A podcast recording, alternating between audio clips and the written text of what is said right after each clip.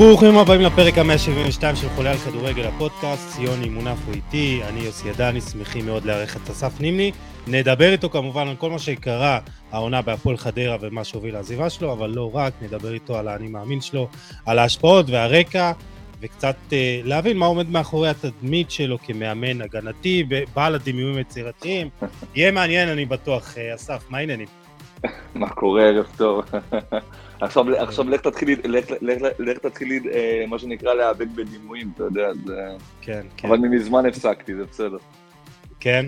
טוב, לפחות כן. זה יקנה לך קצת את החיקוי בבובה של לילה, לא? זה, אתה יודע. כאילו, ברגע שאתה עובר לסטטוס הזה של מישהו שיש לו דמות בבובה של לילה, נראה לי שאתה... אתה בעולם של הגדולים. מדי לדעתי, לא? כן. זה לא היה מהר מדי, בהתחשב לזה שאני כולה שמונה חודשים בליגת העל לקבל כבר דמות, אז אני לא, לא הצלחתי להבין על מה, אבל בסדר, נו. זרמתי איתם. אה, יוני, אתה חושב שזה היה מוקדם מדי לשום... לא, אני חושב שבסך הכל אה, תוכנית אה, בידור, לא צריך לקחת את זה יותר מדי ברצינות, אבל באנו להתייחס למקצועי. נימני, מה קורה איתך היום? מה, סיימת בליגת העל? איך היום שלך? איך הסדר היום שלך? כן, שבועיים אחרי העזיבה שלך, כן. כן. איך נראה היום? מה עושים עם כל הזמן הזה? קודם כל, אה, זה ירידה, אני, אני ממשיל את זה, זה סוג של, אה, להבדיל אלפי הבדלות, אה, מוות, אתה יודעים, זה ירידה של מ-100 ל-0. זה רמת אדרנלין יומיומית, ודבר שאתה חי אותו ביום-יום שלך, ושבעה ימים בשבוע, 24 שעות ביממה, אם אפילו יותר שעות ביממה, אז גם שם זה היה נכנס. לרמה שזה, אתה יודע, זה נגמר בשניות, זה cut. ואתה יודע, אז יש את, הש... את הימים הראשונים שקצת של הפוקוס והכניסה לשגרה. בסופו של דבר אתה חי את החיי משפחה, יש לי שני בנות מדהימות, ואנחנו בית שצריך לטפל פה, ואשתי היא גם אשת קריירה, אז בסופו של דבר אני נכנסתי למשבצת של יותר להיות עכשיו בבית עם הבנות. אה, וגם, אתם יודעים, תוך כדי גם אה, לנסות לחזור לעצמי. להביא אנרגיות מחדש, אה, לצאת עוד מעט בעזרת השם גם להשתלמות, אה, אז... או אה, לחדש קשרים, אני חושב שזה דבר טוב, וגם הרבה מאוד פגישות, טלפונים, לקבל פידבקים על השמונה החודשים האלה, טובים, פחות טובים. אני חושב שסך הכל, משתדל גם לקחת אוויר בתקופה הזאת, כמה שניתן. אני חייב לשאול אותך, ברעיונות הראשונים שלך, גם לוואן, וראיתי גם הפודיום, היית נורא מבולבל, אה, אה, נתת את הרעיונות האלה ממש כאלה כמה ימים אחרי, והיית נורא מבולבל. עכשיו אתה, לקח לך זמן קצת לעכל את הדברים ש... שעברו עליך? אה, אני, אני, אני לא יודע, כי אתה יודע, אני חושב שכל הסיום התקשרות שלי עם הפועל חדרה זה, זה משהו שהוא קצת, קצת מורכב, כי אתה יודע, לא, לא עזבתי חלילה, לא עזבתי בגלל תוצאות. לא עזבתי כי הפועל חדרה הייתה בתקופה לא טובה, לא עזבתי כי לא עמדתי ביעד שהקבוצה הציבה בפניי. אה, וכמו שאמרתי בכל מקום, אני גם אומר כאן, אני בסופו של דבר, אה, אני עמדתי במה שהמועדון שם, המועדון הציב לי להשאיר את הקבוצה בהפרש של שער אחד בליגה, ואני עזבתי את הקבוצה במקום השמיני עם 21 נקודות. אז אה, היה פה הרבה, דבר, הרבה דברים שהם מעבר, ו... אז אתה יודע, הגיוני שזה גם הבלבול, בסך הכל הקדנציה הראשונה שלי בליגת העל, דבר שחיכיתי לו הרבה מאוד שנים. אמ, אבל אתה, אתה, עוד יום עובר ועוד יום עובר, ואתה כבר, כבר, מה שאני אמרתי, אני כבר במקום אחר כבר לגמרי, אני כבר שבועיים אחרי האירוע הזה. אז אמ, ממשיכים קדימה.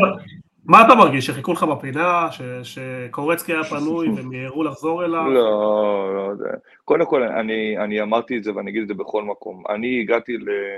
אני הגעתי להפועל חדרה אה, בזכות מנחם קורצקי. בואו, אני לא תכננתי לחזור לליגת העל, הייתי במרמורק, היה מאוד טוב לי במרמורק, אני לא אשקר, אני כבר עבדתי על העונה שאמורה לעבור בפתח, וישבתי שם עם מוטי אברג'יל, אה, האחים חופי כבר, והתחלנו כבר להתחיל לסגור את ה...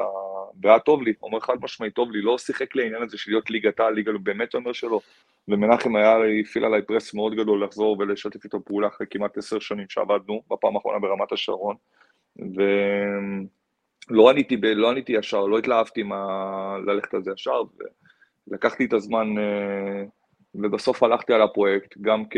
גם תמת, גם אשתי דחפה לזה, ואמרה לי שזו הזדמנות ללכת ולחזור, ו...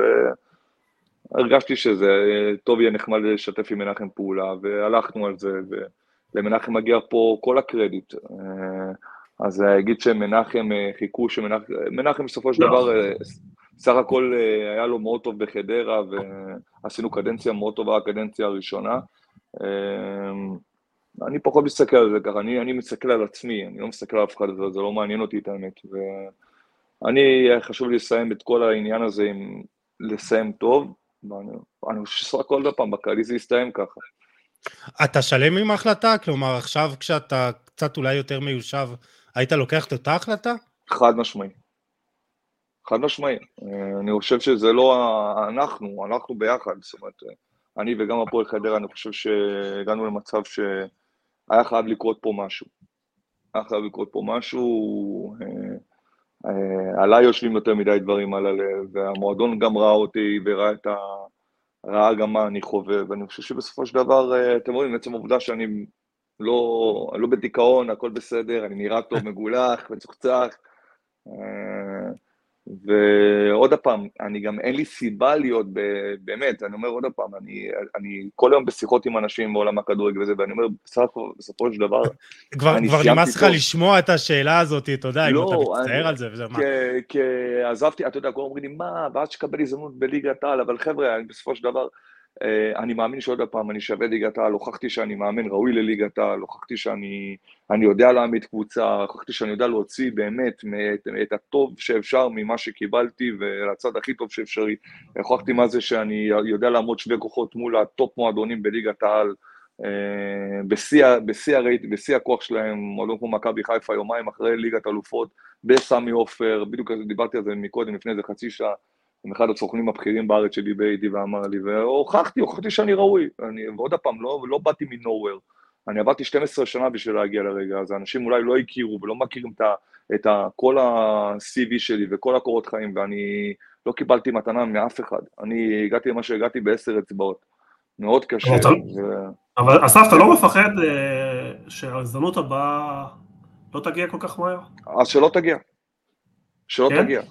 חד משמעי. אני, אני, אני אומר את האמת, תראו, אני אה, גם מתחיל לגבש עם עצמי משהו שאני אה, החלטתי לשנות פאזה. החלטתי לשנות פאזה גם ברמה שאם אני, זו הייתה אולי הפעם הראשונה והפעם האחרונה שלי, בוא נגיד בסוג של, אני הולך איתכם עד כדי כך רחוק, בנושא של אימון, אני הולך היום עם, עם הדרך שלי, עם הקו שלי, גם לגבי איך שאני מאמין, איך שמאמן צריך ללכת, ואני הולך עם זה עד הסוף, גם ברמה שעם זה אני צריך ללכת ולקחת אה, אה, צעד אחורה מכל הסיפור הזה. אסף, בחדרה יש, יש מנהל מקצועי מאוד דומיננטי, ושהוא קובע הרבה בסגל. עד כמה היית מעורב בבנייה של הקבוצה הזאת? מאוד, מאוד. כן? בסופו של דבר, אה, אני אה, ציינתי את זה, כל השחקנים שאני רציתי קיבלתי, סמי בורארד זה שחקן שאני הבאתי, פדידה זה שחקן שאני הבאתי, אה, פיליפ זה עוד שחקן שראינו אותו עוד מהתקופה של אה, מנחם, קלמן זה שחקן שאני הבאתי, בסופו של דבר אורן הוא, אורן מאוד מעורב, אבל אורן נותן את הקרדיט, והוא מאוד האמין בי, הוא מאוד מאוד האמין בי, אני חושב שעד היום, באמת, שאין לי, לי שום דבר רע להגיד, בסופו של דבר כל מה שביקשתי ממנו קיבלתי, הלכה למעשה. ואין לי טענות, בגלל זה אני, אני אמרתי בכל מקום, ואני אמשיך להגיד, הפועל חדרה עשה טוב לאסף נימני, ואסף נימני עשה טוב להפועל חדרה, זאת אומרת, שתי הצדדים בסופו של דבר באמת מיצאו אחד מהשני את המיטב. וזה עוד פעם, זה לא מובן מאליו, אני גם אין לי ספק שאני אחזור לשם בעתיד, כמו שמנחם ראה אותו חוזר, גם אני רואה את עצמי חוזר להפועל חדרה, סך הכל סיימנו טוב, אה, והקשר שלי עם אורן הוא קשר מעולה, אנחנו מדברים עד היום. הכל מבחינתנו רגיל. מה הסוד של הפועל חדרה בבחירת שחקנים? כי אתה יודע, זה התחיל מהימים הראשונים שלה בליגת העל עם פלומה וקווין טפוקו ומרמנטיני ו... אה, וסמי בורארד שהוא אחלה זר. מה הסוד שם? כי אתה גם אמרת את זה, אתה יודע, תקציב מינימלי העונה, נכון. ועדיין אתם מצליחים, חדרה מצליחה להביא שחקנים טובים, אז מה הסוד שם? מי מביא את השחקנים? אני, קודם כל, השחקנים זה המלצות, יודעים, של אה, סוכנים שבאמת אה, שוקדים, אנחנו, השחקנים שראינו, עבדנו וערכנו עליהם כמה, כמה דוחות scout, וישבנו וצפינו לעומק, ורצינו לראות אם הם מתאימים ל vibe המקומי, ל vibe של חדרה. עוד פעם, יש רגעים שגם לפעמים זה גם לא הולך, לא הכל הולך. אני חושב שהסוד הוא המעטפת. והמעטפת שהמועדון הזה נותן, המעטפת החמה הזאת, היא לדאוג, באמת, להתייחס, להסתכל עליך בגובה העיניים ולתת לזר להתאקלם פה ברמה הכי פשוטה, באמת הכי פשוטה שיש. יש בזה מין איזשהו קסם, יש בזה מין איזושהי אותנטיות, שאנשים נדבקים לזה, אנשים אוהבים בסופו של דבר את הפשטות. שהדבר הוא פשוט, ואתה מרגיש בבית... מה זה מתבטא שהם עושים ארוחות שישי עם הצוות המקצועי, ההנהלה? אה, ביחס. תתחיל בביגינינג, ביחס, בבין אישי. אני מסתכל על עצמי כמאמן, אני מסתכל על עצמי כאחד שמקבל את השחקן, איך אני בא לשחקן. אתה, אני בן אדם שמאוד מסתכל בגובה העיניים ומאוד פתוח עם אפס אגו ההתנהלות שלי, גם כלפי הצוות שלי, גם לגבי הענה וגם כלפי השחקנים. אני לא מתנהל עם אגו, אני חושב שבמקום שיש בו אגו אין, אין, אין סיכוי להצליח. אין סיכוי להצליח. זה מאוד קשה בהתחלה, בדרך כלל אתה אומר המאמן, הוא הדמות, הוא, הוא לא הוא צריכים מפסון, אני לא, אני פחות מאמין בזה. עוד פעם, פחות מאמין, דרך אגב, אפרופו דיברנו גם לפני זה על הצבא, זה דברים שאני גם מביא הרבה מאוד משם, אני לא מאמין בדיסטנס הזה, לא מאמין. יש, יש שאלה כזאת, שת, שתדע. אז לא, אני לא מאמין בזה. כן. לא, אני, אני, אני חייב להגיד שבאופן אישי, שאתה יודע, אתה גם נחמד לאנשים שאומרים לך, אסף, בוא אה, לפודקאסט, אז אתה עונה בצורה יפה, וזה, וזה יפה. אה, אז אה, באמת, תאר לנו את העבודה, את יחסי העבודה עם אה, אורן גולן, כי הוא, הוא בסוף גם מקבל החלטות, הוא מנהל מקצועי, הזכרת את זה שהוא גם ירד לדשא באימונים האחרונים, אז איך באמת זה לעבוד איתו? אה, אחד, באופן כללי, כל הנושא הזה של עבודה מול מנהל מקצועי לא, היא לא חדשה לי, זאת אומרת, ככה התחלתי את הקריירת אימון שלי עם אה, שי אהרון כמנהל מקצועי בהפועל ירושלים, ואז היא עברה למכבי חיפה, שני מנהלים מקצועיים, הפועל תל אביב מנהל מקצועי, גם כאן, זאת אומרת, אני כאילו, בסך הכל, בסופו של דבר העבודה עם אורן היא קשר יומי, יומיומי בטלפון, היא לדבר, היא להציף את הדברים, לדבר על הכל, לא, לא להעלים כלום, לא להחביא שום דבר, לדבר גם על נושאים קשים, גם אם אין אי הסכמות, בסופו של דבר כן לחפש את עמק השווה ולא לנסות להתנגח, אני גם לא אחד כזה, אני לא אוהב מלחמות. ויכוח הוא על מה, אסף, אבל הוויכוח הוא על הרכב, הוא על שיטות אימון. לא, לא, לא, לא, אין, אה, תראה, בסופו של דבר שאורן הולך איתך, אז הוא הולך, עם, הוא הולך איתך עד הסוף. עם, עם, עם, בסופו של דבר המאמן מנחה את הקו. כולם מתיישב בסופו של דבר לפי מה שהמאמן מנחה. אה, יכולים לתת את ההמלצות, ואני מאוד פתוח, אני מאוד אוהב גם כשהם מדברים, אני מאוד אוהב שיש שיח ויש שיתוף, כל זה דבר טוב ופורה, וחשוב גם, אה, עוד פעם, פה דיברנו על האגו וכל הדברים האלה. זה, זה סופר חשוב הדברים האלה, שיהיה פתיחות ויהיה אפשרות לקבל את הדברים, ואסור לך להישאר מקובע. אה, דברים שדרך אגב למדתי במיוחד בשנים האחרונות שלי, במועדונים הגדולים שעבדתי בהם, שזה זה, זה ההבדל המשמעותי בין הצלחה לכישלון, מאוד מאוד משמעותי. וגם אורן, אני תמיד שמעתי, תמיד הייתי, לפעמים הסכמתי, לפעמים לא הסכמתי, לפעמים ביצעתי, לפעמים גם אה, לא הלכתי עם מה אני מאמין, ובסופו של דבר הכל נופל עליי, הכל נופל על המאמן. הניצחון, ההפסד, המאמן. אף אחד לא ייקח עליך את האחריות, אתה יודע, אני אה, למדתי את זה בחיי. הכל, הראש של המאמן הוא הראשון, בו האחרון, ככה זה עובד. הזכרת את שי אהרון, ואת האמת גם, אה, אתה מרים לנו פה להנחתה. מה ההבדל בין העבודה עם שי אהרון לזה? זה טוב, זה טוב, אנחנו משדרים על אותו גם. אה, אה, מה ההבדל בינו לבין אורן גולן? תראו, העבודה שלי עם שי אהרון בהפועל ירושלים הייתה, זה, קודם כל זה היה ראשוני, זה היה ראשוני גם לשי אהרון, כי הוא פרש בדיוק, וזה היה ראשוני בשבילי לעבוד עם מנהל מקצועי. שי היה, זה היה בדיוק על התפר שהוא פרש מכדורגל והפך להיות בעמדה מקצועית, אז מאוד רציתי אותו נוכח איתי, וואי, בכל אימון, והייתי אפילו משתף אותו באימונים. האגדה אומרת, תגידו לי אם זה נכון, אתם הירושלמים גם, האגדה אומרת שמהיום שעזבתי את הפועל ירושלים, שי אהרון כבר לא יורד יותר לדשא עם בגדי אימון. אה, זה היה לו מאוד קשה, אני יודע את זה גם, וזה אחד הדברים ששי ביצע את הניתוק, אה, שווה לבדוק את זה. אה, אני לא ראיתי אותו, הייתי כמה פעמים באימונים של הפועל ירושלים, ראיתי אותו תמיד עם אה, ג'ינס ומחויית כזה. אה, אז זה השינוי הענק ששי עבר. אז אני קצת יצא לי ליהנות מזה, הייתי מכריח אותו להיכנס איתי לאימונים ולהשתתף במשחקונים, והיה לנו שיח במה שאני חושב שזה... שנינו עברנו שם משהו. אנחנו עד היום, בן אדם שאני המון מתייעץ איתו והמון מדבר איתו. אנחנו חברים מאוד טובים. אמ, ואורן, אה, אורן, אני יכול להגיד, ההתנהלות שלו היא יותר, אתה יודע, היא מנהל מקצועי כזה, בוס, כזה מעל. אה, בסופו של דבר, אורן, אורן גולן הוא גם סוג של, באמת, כשאתה אומר אורן גולן, אתה אומר גם הפועל חדרה. אבל בסופו של דבר אני גם, אני, אני אוהב שיש אנשים שאנשים יורדים לדשא, אני אוהב שאנשים נמצאים איתי ביחד, אני לפעמים גם קורא להם בכוח, אני רוצה אותם. אני, אני, אני אוהב שהמעטפת היא גדולה, שאני לא, עוד פעם, אני גם מסתכל על הצוות שלי, האמרה שלי, שאני אין לי עוזרי מאמן. זאת אומרת, זה לא העוזרים שלי, זה המאמנים שלי, זה הגישה שלי, אתה מבין? אני ככה, ככה רואה את הדברים, זאת אומרת, כל הדבר הזה זה, כל הדבר הזה זה, זה, זה, זה הפועל חדרה. זה אסף, זה קוסטיקה, זה, זה ניב, זה אהרון, זה מאיר, זה, זה סופגי, זה, זה אורן, זה כל הצוות הזה שלי, זה האנשים שעטפו אותי. אתה חושב ש...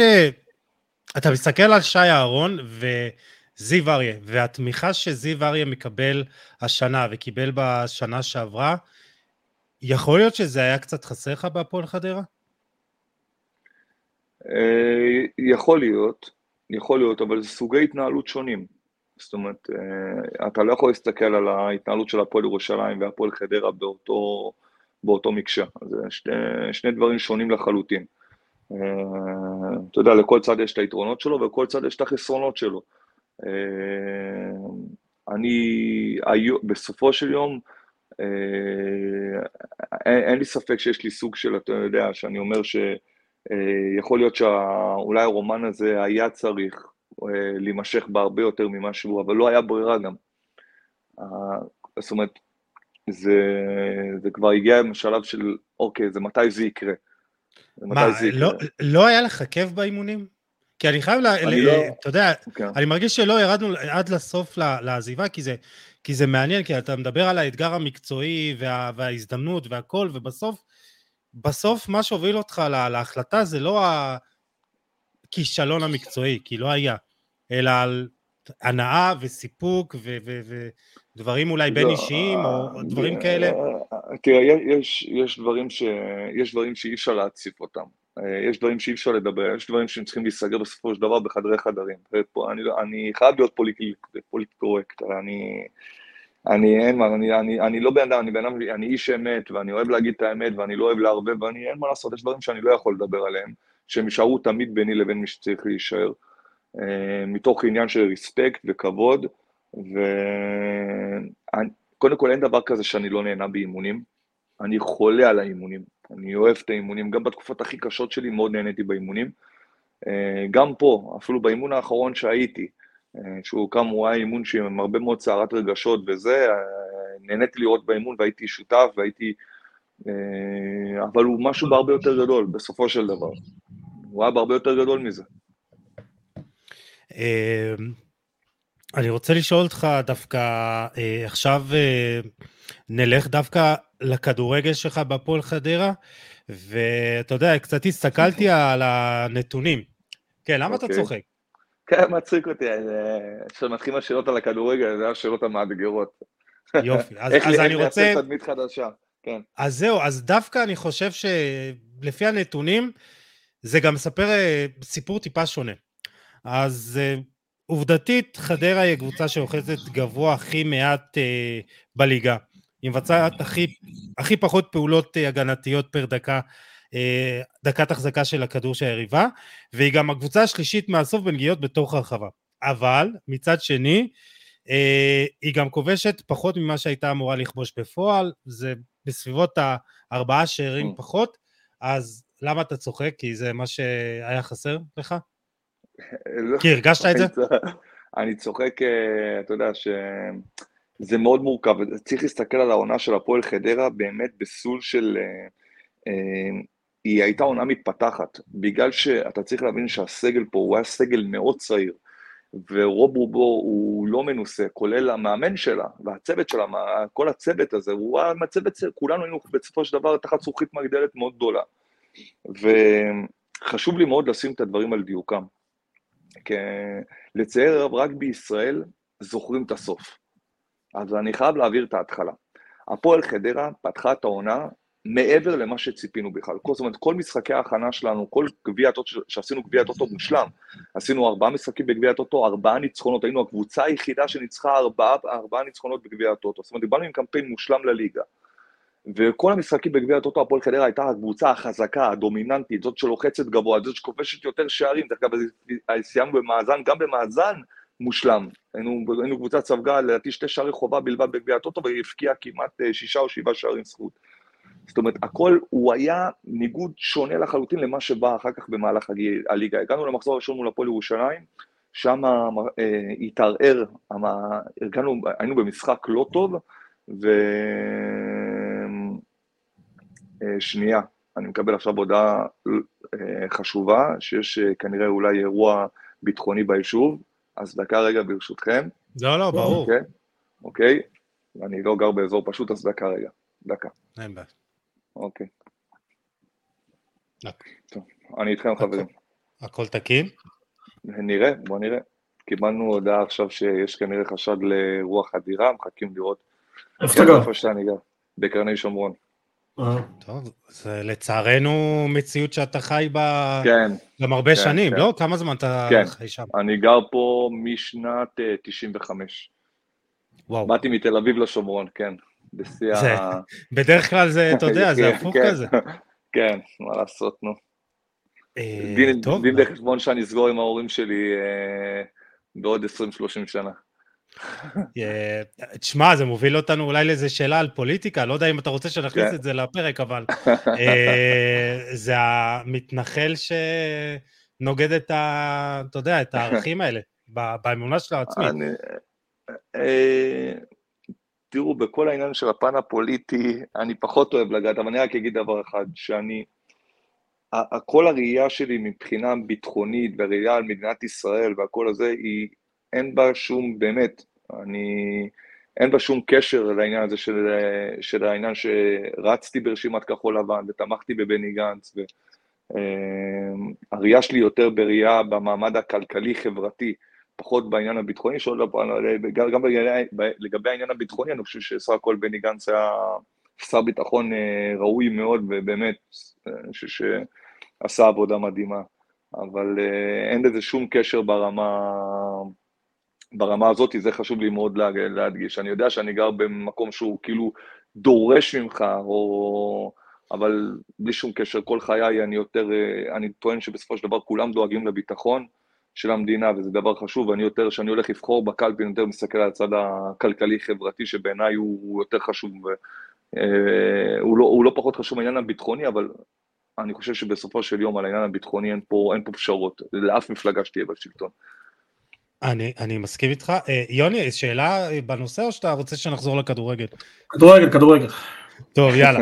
אה, טוב. דיברנו, וואי, אה, דיברנו ככה אה, על הכדורגל שלך, אה, ועל אה, מחזור ראשון, משהו שלא עבד נגד הפועל ירושלים. כן, אז וה- אה, כן, זה אתה... גרם לך מה זה- לחזור ל- לא, לא. לבסיס, להגנה והכל, מה? לא, לא, לא, אז הגענו למשחק מול מכבי תל אביב המפורסם, שהתחלנו, אני מבקש מכולם, שיקחו את המשחק מול מכבי תל אביב, ילכו לצפות בו ב-15 דקות הראשונות, וראו, הפועל חדרה באה ולחצה חזק את מכבי תל אביב, גבוה, בא להתנפל וזה, ואז התפרקנו פשוט, ואז בא 5-0, התפרקות שהיא הייתה קשה מאוד לי, עוד פעם, משחק שני שלי בליגת העל, זה, זה היה חוויה לא קלה ולא פשוטה. ואז אתה יודע, אתה מתחיל לנסות, אתה רוצה להחזיר ביטחון, כי בסופו של דבר עשינו הכנה פנטסטית עם גביע הטוטו מעולה, וזה לא מסתדר עם מה שאתה בא לליגה, אתה נראה לא טוב מול הפועל ירושלים, אתה בא מול מכבי תל אביב מתרסק, אתה מתחיל לאבד את הביטחון, ואז אתה נוסע למשחק מול ריינה בחוץ. ושם משחק שהוא, ניצחנו אותו, באמת עשינו שם ניצחון קשה מאוד בשיניים, משחק מאוד קשה. והתחלנו לבנות את הביטחון ולהבין, אני באתי ותפסתי, אתה יודע, באחד מהישיבות של הצוות, אמרתי, תשמעו, חבר'ה, בסופו של יום, אני אומר לכם את האמת, אנחנו נקום וניפול פה. אה, אה, אנחנו יודעים את רמת איכות הסגל, יותר ברמה הטקטית, זאת אומרת, ככל שהקבוצה תהיה יותר טקטית, זה המקום שנוכל לגשר את הפערים מול הקבוצות הגדולות, כי אין, הם בסופו של דבר, במצ'אפים, אנחנו לא שמה. אנחנו לא שמה, אנחנו לא שמה ברמת המצ'אפ, ואם אני לא שם ברמת המצ'אפ, אז אני כן חושב שעוד פעם, אני מאמן שכן יש לו יכולות טקטיות טובות, אני חושב ככה בכל אופן, שהוכחתי את זה גם, במיוחד במשחק מול מכבי חיפה. אתה יודע, אנשים ללכת לצייר לעשות בונקר, זה לא ללכת לעשות בונקר, ממש לא, אנשים לא יודעים מה המשמעות של ללכת ולבוא לשחק משחק טקטי, בטח מול מועדון שבא לנצח כמה ימים לפני זה את יובנטוס מרסק אותו בסמי עופר. אז... אה, ואני חושב שעוד פעם, הצמצום פערים שלנו יכול להיות ברמה הטקטית, וזה מה שעשינו. מי שיודע לנתח את הדברים ממש בתוך עובי הקורה ולהסתכל לראות את הרעיון, שיש רעיון מאחורי הקבוצה, זה לא קבוצה שסתם באה לשחק בונקר ומסתגרת ויאללה, זה לא עובד ככה, ממש לא ככה. היה רעיון, ו... והרעיון הזה צלח, הרעיון הזה הביא 18 נקודות בסיום סיבוב, מקום חמישי, וזה התחבר, זה בסופו של דבר התחבר. יכול להיות שאם היו לך כלים יותר איכותיים, אז היית גם בוחר לשחק אה, כדורגל אחר? חד משמעי, חד משמעי. כלומר, תאר לנו את הכדורגל שלך ברמה האופטימלית. כן. אני אסביר לך משהו. אני למדתי לקח מאוד גדול מהעונה השנייה שלי בהפועל ירושלים. בסדר? שבאתי לליגה הלאומית. והפועל ירושלים בליגה הלאומית הלכתי עם האידיליה שלי, עם מה שאני מאמין ואיך שאני רואה, ולא זזתי איתו. ולא התאמתי אותו לסגל השחקנים שהיה לי. בגלל זה אחרי שהלכתי מהפועל ירושלים, לא היו צריך שינויים קוסמטיים, עשו, שחררו, מה שח... שחררו, את, שחררו את הלחץ והפועל התפוצצה. הטעות הייתה שלי. הטעות הייתה שלי, ואני מאז השתניתי.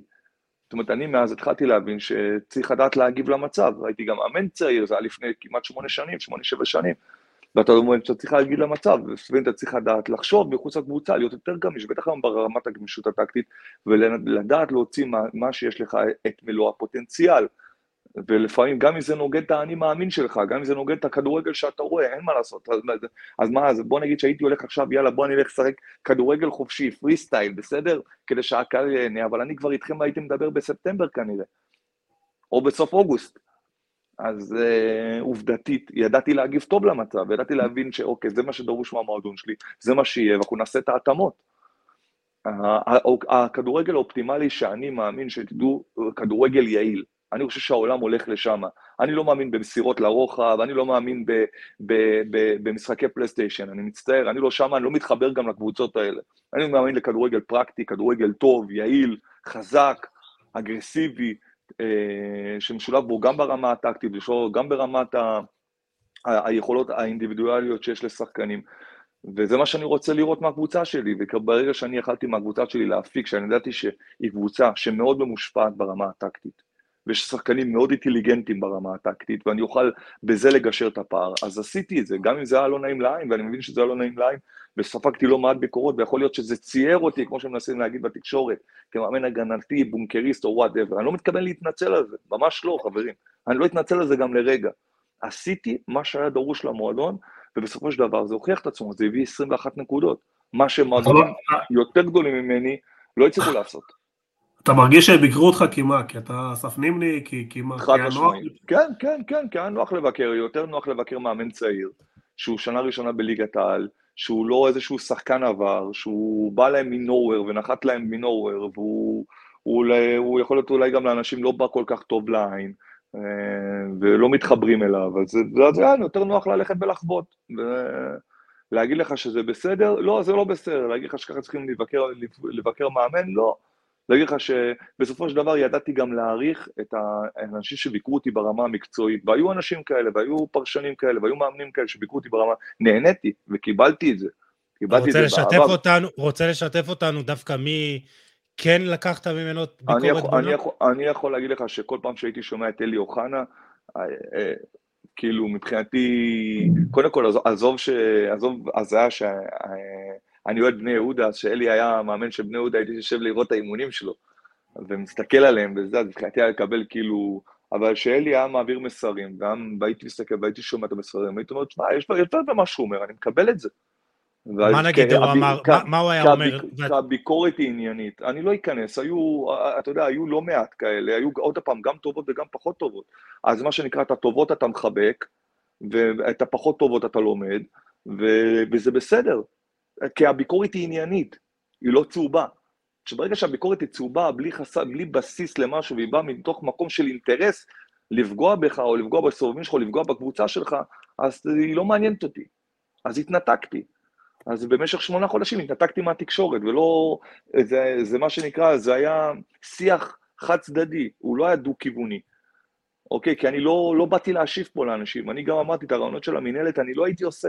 אם לא הייתי מחויב להם, לא הייתי עושה את הרעיונות של המינהלת. אז אבל למה לא? למה? כי... אני אגיד לך, תן לי שנייה. כן. אני רואה דווקא בזה, זה, לפעמים אתה יכול להשתמש בזה, אני רואה מאמנים כמו בכר, שעבדת איתו, שהוא נכון. משתמש בתקשורת, לפעמים הוא מעביר מסרים לקהל, לפעמים הוא מעביר uh, מסרים לשחקנים הכי טובים שלו, לפעמים הוא נכנס בקבוצה שלו, לפעמים הוא מעביר מסרים למכבי תל אביב, הוא יודע להשתמש בתקשורת, כן. ואתה היית כן. קרוב אליו, נכון. זה משהו שכן אפשר ללמוד. אני, אני אגיד לך משהו, אה, אני, אני, היום בראייה לאחרונה אני מתחבר למה שאתה אומר, אני מאוד מתחבר למה שאתה אומר, כי, כי הרבה מאוד אנשים אמרו לי, בטח אמרו לי, שמע, נימי, יש לך יכולת ורבלית כזאת טובה, אתה, יש לך כל, ה, כל, ה, כל ה, מה שנקרא, כל המזוודה הזאת, עוף על עצמך, למה לא ניצלת את זה? ואני באתי בגישה שבגלל, באמת אני אומר לכם, תרחצו אחורה, היום זה הכי פשוט בעולם, בגוגל, תרשמו, אסף נימני מאמן הפועל חדרה, תאריך המנוי, ותראו מה רץ עליי, אני לא הייתי בארץ, אני הייתי בחדר ניתוח באותו זמן. והאנטגוניזם שנוצר כלפיי, פשוט מה קרה? הוא גרם לי להסתגר. הוא גרם, yeah. כן. לי לא לרצות, לק... הוא גרם לי לא לרצות לקבל פידבק, גם לא חיובי לא עניין אותי כבר.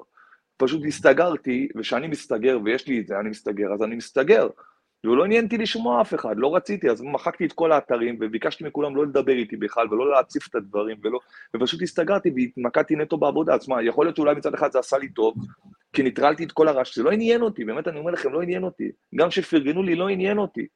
באמת, באתי בגישה הזאת, פשוט לא עניין אותי אף אחד. כי, כי אני מבחינתי כולם היו נגדי.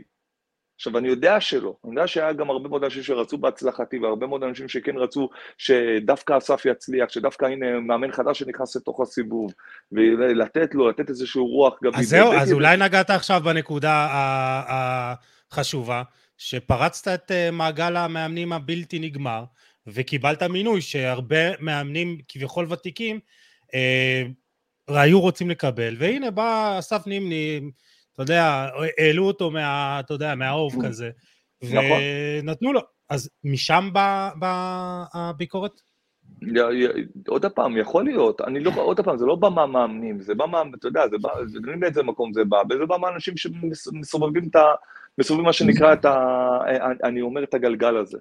עוד פעם, שמעו, חבר'ה, בסופו של דבר הגלגל הזה צריך להיפתח.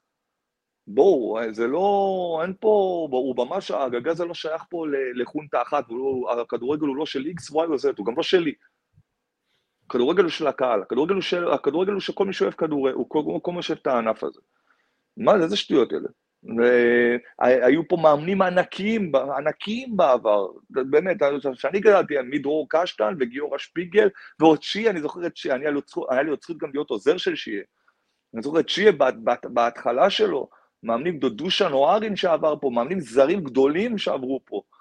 והלך הדור הזה, ובא דור אחר לגמרי, ובא אחר כך יצחק שום, ובא אחר כך, אה, איך קוראים לזה, אה, רוני לוי, ובא אחר כך ניר קלינגר, ואז בא הדור היותר צעיר, בא חיים סילבס, בא מנחם קורצקי, בא מימה, ועכשיו בא הדור, ועכשיו בא הדור שלנו, זה בסדר גמור. אי אפשר, זה דבר נורמלי, זה, הדברים מתחלפים, הדברים, הדברים מתחלפים, ועוד פעם, אני חושב שזה דבר טוב לכדורגל. זה דבר חשוב וטוב לכדורגל, שאנשים מביאים רעיונות חדשים, מביאים, מגיעים דמויות חדשות, שבאות לייצר פה משהו גם סביב הכדורגל. הכדורגל משתנה, אתה רואים את הכדורגל בעולם איך הוא משתנה. לא אז, אז אתה דבר... חושב שהכדורגל הישראלי עדיין לא מתקדם כי אנחנו נשארים באיזו תפיסה של ישן, מוכר, אהוב, הנוח, וגם לא מתקדמים? זה מתקשר לי גם, אתה יודע, אה, אי שימוש בטכנולוגיה ובמדע ובאנשי מעטפת אה, טובים, לא משקיעים בזה. טוב, אומרים, נביא מאמן, יעשה קצת סדר, וישאיר אותנו בליגה. אני, אני חושב שהכדורגל הישראלי הוא, הוא תקוע בהרבה מאוד סיבות, אי אפשר, לפרוט את זה ככה על יד אחת. הוא תקוע בהרבה, אני ראיתי את זה כאוהד כדורגל, ואני אומר את זה כאחד שגם מתפרנס מהענף ועובד בענף. ובסופו של דבר, תראה, זה הענף שלנו, זה מה שיש, ואנחנו אוהבים אותו עם כמה שלפעמים הוא קשה והוא לא קל והוא לא... הוא לפעמים אולי גם לא כל כך נעים, אבל, אבל זה המצב, אבל חד משמעית צריך פה שינוי, ואני שומע על כל מיני תוכניות, אב שאמורות לצאת, מדברים שקשורים למעמד המאמן וכל הדברים האלה, ועד לשחקנים ולמתקנים ולהתנהלויות של מועדונים והתנהלות של תקשורת, וזה כל המעטפת, לכולם, לכם יש חלק בזה, לנו יש חלק בזה, לאוהדים יש חלק בזה, לשחקנים, לכולם יש חלק בזה, איך שהענף נראה, לכולם, כל אחד יש את החלק שלו. ואין ספק שהכדורגל צריך לעבור משהו. אני, אני רוצה לקחת אותך דווקא עכשיו, ככה, אה, רציתי להגיע לזה מאוחר יותר, אבל זה מתקשר למה שאנחנו מדברים עכשיו. אה, עברת בסביבות אחרי אה, תקופה עם גיא לוזון במכבי חיפה, כן. אה, עברת לנהל מחלקות נוער, הפועל ראשון, הפועל כפר סבא, היית שם איזה תקופה. נכון. אה, מה, מה לקחת משם? התקופה אתה, הכי כאילו, טובה אתה- שלי. מפלס הלחץ ירד, כאילו, אתה עובד שם, אתה עובד בשביל לקדם לא, כדורגל. אני אגיד לכם משהו, זה לא, זה לא העניין מפלץ הלחץ, מפלס הלחץ ירד. קודם כל באנו אחרי מכבי חיפה, תקופה לא פשוטה בכלל, מאוד קשה, מאוד קשה. אני יכול להגיד שאחרי התקופה במכבי חיפה, זה היה ברמה שלא ראיתי כדורגל. לא ראיתי כדורגל בכלל. לא רציתי לראות ירוק בבית, לא רציתי... היה תקופה מאוד קשה, מאוד מאוד מאוד מאוד קשה, שהיא דרשה ממני סוג של התאווררות. ובאחד מההתייעצויות שלי עם הסוכן שלי גם, הוא אמר לי, שמע טוב אסף, אני חושב שקח צעד, קח, קח מה שנקרא צעד הצידה, לא אחורה, הצידה. צא קצת מהתמונה. צא, תראה את הכדורגל במקום אחר, תחשוב ללכת על ניהול. על ניהול מקצועי של מחלקות נוער, ווואלה, זרמתי עם זה. אני אלך, ואז נכנסתי באמת לראשון לציון, אה, ותשמעו, זה להסתכל על הכדורגל במקום אחר לגמרי. אני, אומר לכם את האמת, היא הייתה תקופה טובה בשבילי, אבל היא הייתה לי גם קשה. אחד, כי אני מאוד אוהב את האימון, מצד שני, היה לי מאוד מאוד קשה גם לרדת למגרש. אומרת את האמת, מאוד קשה לרדת למגרש. כשאני מדבר על זה עם עידן שום לפעמים, וזה זה, מאוד מאוד קשה, הייתי מוצא את עצמי לפעמים המון במשרד, ומדבר עם מאמנים, ומדבר עם סגל, יותר מדבר בפן המנטלי. או איך שבובה, או איך שבובה של לילה מנסים לייצר, אותי מוטיבטור. אבל, אבל יותר בפן הזה, שבאמת לפתח את המאמנים הצעירים, ולחשוב, ולדבר, ולהביא את זה יותר מהמקום הזה. אבל זה עשה לי טוב כזה, הוציא אותי קצת הצידה, באמת, להסתכל על, על הכדורגל מלמטה. איך במחלקות נוער, איך החשיבה של מאמנים צעירים עובדים, איך הזדעזעת, הזדעזעת, או שאתה אומר, אנחנו, יש פה איזה שינוי חיובי שקורה?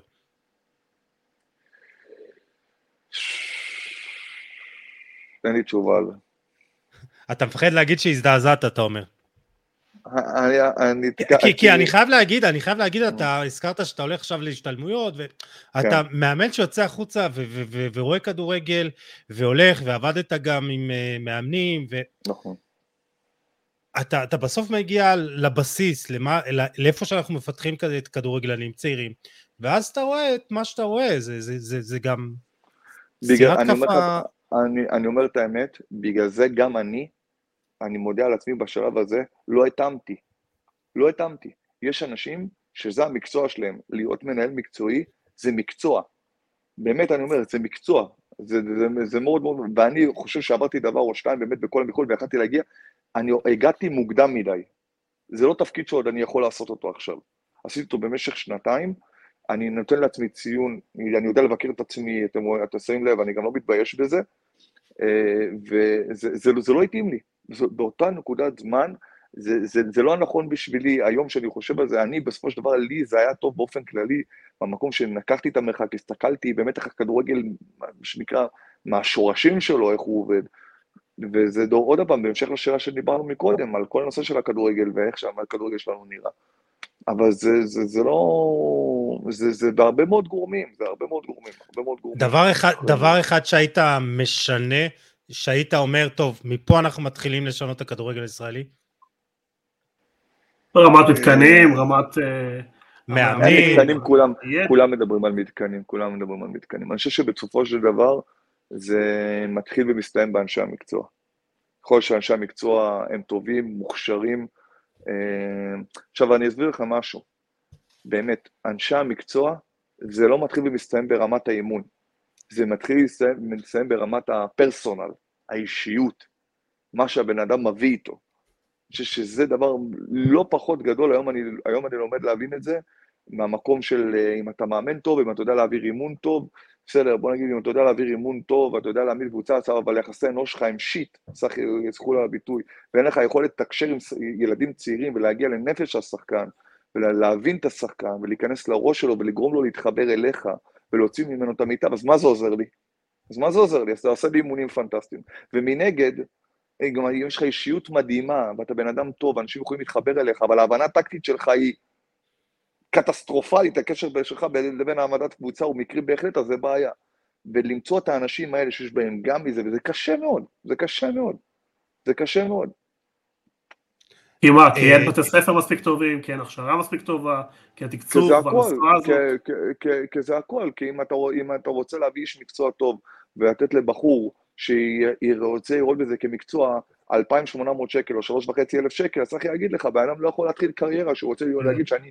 תשמעו, חברים, לי יש, לי יש מקורבים שמאמנים בארצות הברית, ב, אם זה בקולג'ים, אני לא, אני לא מדבר בטופ לבל, בסדר? לא מדבר על MLS, אפילו לא מדבר על UCL, מדבר על קולג'ים, בסדר? הכי פשוט בעולם. תראו את ההתייחסות אליהם. תראו את ההתייחסות למעמד המאמן. זה מקצוע, זה מקצוע. הוא לא ילך לעבוד בו, הוא לא ילך לעבוד, אה, אה, איך קוראים לזה, יהיה אה, ב drive של מקדונלדס, הוא לא ילך לעבוד ב drive של מקדונלדס, אין סיכוי. אבל פה אין לך ברירה, אתה צריך לעשות השלמת הכנסה, אני לא שאני מזלזל בזה, חלילה, תהיה להיות מוכר, בגדים בפוקס, במקביל. אין ברירה, אתה צריך להתפרנס. וברגע שאתה לא מתייחס למקצוע הזה כמקצוע, כמאמן כדורגל זה מקצוע, כי הוא מחנך, ואם הוא לא יצא שחקן כדורגל, אז הוא מחלק את השחקן הזה אחר כך להיות חייל טוב בצבא, ולהיות אזרח טוב. צריך להבין את כל המשמעויות האלה. ויהיה איך אנחנו מסתכלים בספורט בכלל.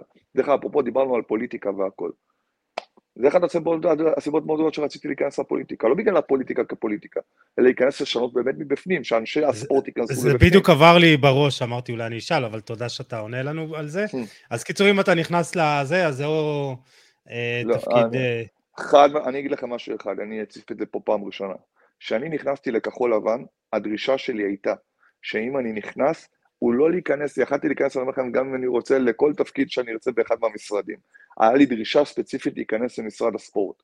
שם רציתי להשפיע, רציתי להיכנס למקומות שהיכולת שלי היא לתת ממה שאני, ממה שאני, ממה שאני כאילו ספגתי במהלך השנים, איפה שאני יכול. אני לא בא להיכנס עכשיו ל, ל, לא למשרד הביטחון ולא למשרד העלייה והקליטה, זה ממש לא מעניין אותי. רציתי להיכנס למשרד הספורט ולשנות את הדברים מבפנים. כי צריך לא לשנות, זה חובה לשנות. לא, לא, בגלל זה אתה פה. מה שיש לי על חילי טרופר אני אשמור לעצמי. הבנו. אמ, טוב, אז, אז בוא נדבר על, על איזה מודל מאמן שככה אתה לוקח ממנו השראה אה, בעולם. יוליאן נגלסמן? לא, נגלסמן? לא, לא, אני אוקיי. דווקא לא הולך על השמות הסקסיים, אני מצטער. נו. לא, לא, אז תדבר. אה, אה, אני דווקא אוהב, אני דווקא אוהב להסתכל דווקא על המאמנים של מה שנקרא על ה-Backyard כזה, דווקא עכשיו הוא, הוא, הוא מן הסתם עולה יותר חזק בארץ בגלל אוסקר גלוך, אבל מתיאס, אה, המאמן של, אה, של רדבול, שאני עוקב אחריו כבר בשנתיים האחרונות בכלל, שהוא בעיניי אה, מאמן שהוא מאוד מאוד מאוד מעניין ברמה, ברמה חשיבת, אה, דווקא ברמה ההתקפית שלו. אה, אני מאוד מאוד מתחבר למאמן של, אה, של אה, פלמרס, שהוא גם נמצא שם בכמה שנתיים, שנתיים, שלוש האחרונות שלו. שהוא... שאני, אני אוהב להסתכל על, על מאמנים לא מוכרים, אני, אני יותר מתחבר אליהם. יוני פה המומחה שלנו לכדורגל. אה, אבל פריירה, לדעתי הוא כבר ארבע שנים, הוא ניצח. כן, כן, כן, כן. הוא בא מיוון, אם אני לא טועה, והגיע מיוון ישר לשם, ואני עוקב אחריו עד, עד ברמה שקניתי ספר, ספר בפורטוגזית שלו בשביל, אה, והתחלתי לתרגם אותו בעצמי. אה, אבל אני עוקב אחרי המאמנים האלה, אני פחות מאמן, תראו, מבחינת ה top מאמנים, אז אה, סימון היה בעיניי, סימוני ומוריניו זה ה... עכשיו תגידו, מבינים את הסגנון כדורגל. לא, לא, לא, אבל אתה מבין, לא, לא. כי, כי מצד אחד, רגע, יוני, מצד אחד הוא אומר לי, אה, מאמן של רדבול זלצבורג, שהיא הקבוצה נכון. שלוחצת הכי גבוה נכון. בליגת האלופות, מצד שני אומר לי, דייגו סימון, יש פה איזה ניגוד... לא, אין ניגוד, אני אסביר לך מה המשותף. נימני אוהב הרבה את העניין של חטיפות, של חילוצי כדור, ויציאה לכמה שיותר מהר, אז בסופו של דבר רוב השערים היום באים אחרי... יש פה קווים, כן. אה? לא. יש פה קווי דמיון, אתה אומר, בין המאמנים. אתה רוצה את השאלה, אבל כן. אסף, תן לי רגע את האני מאמין שלך בנושא הזה של החטיפות והאגרסיביות שדיברת עליה. הרי בסופו של דבר כולנו יודעים שהיום רוב השערים באים במעברים, או אחרי חטיפה, ותן לי פה את מה שאתה ניסית לעשות בחדרה. אני, אנחנו חוזרים אחורה למה שאמרתי, אני מאוד, אני חושב ששם המשחק היום זה יעילות, אני חושב שהכדורגל צריך להיות היום בהרבה יותר יעיל, uh, ההתקפה צריכה להיות מאוד קצרה בזמן שלה, מאוד מאוד מאוד קצרה בזמן שלה, ותכליתית. אני, אני לא מתבייש להגיד, אני לא מתחבר לכדורגל של הכדור זז יותר מדי לא, לא, זמן, בסדר. אז העקרונות אה, אה, ברורים, אה, לחזור אחורה, לבצע לחץ במקומות תלוי אני- ביריבה או תלוי בדיוק. בסגנון או תלוי... אני הלח- הלחץ נמצא גם בהתאם ליריבה, אל תשכח, בסופו של דבר אני, אני קובע את הלחץ בהתאם ליריבה. איפה נקודות החולשה של היריבה, שם אני מבצע את הלחץ. אני חושב שהלחץ צריך להיות יותר גבוה, כי שם זה יותר נכון, אז אני אעשה את זה. אם הלחץ הוא יהיה גם באזורים מסוימים במגרש, אז הוא יהיה גם באזורים מסוימים במגרש. אני חושב שעוד פעם, מבחינתי, הכותרת הענקית היום כמאמן זה תכליתיות. לא, לא, לא הנעת כדור, היא לא מקדשת את המשחק, לא אצלי.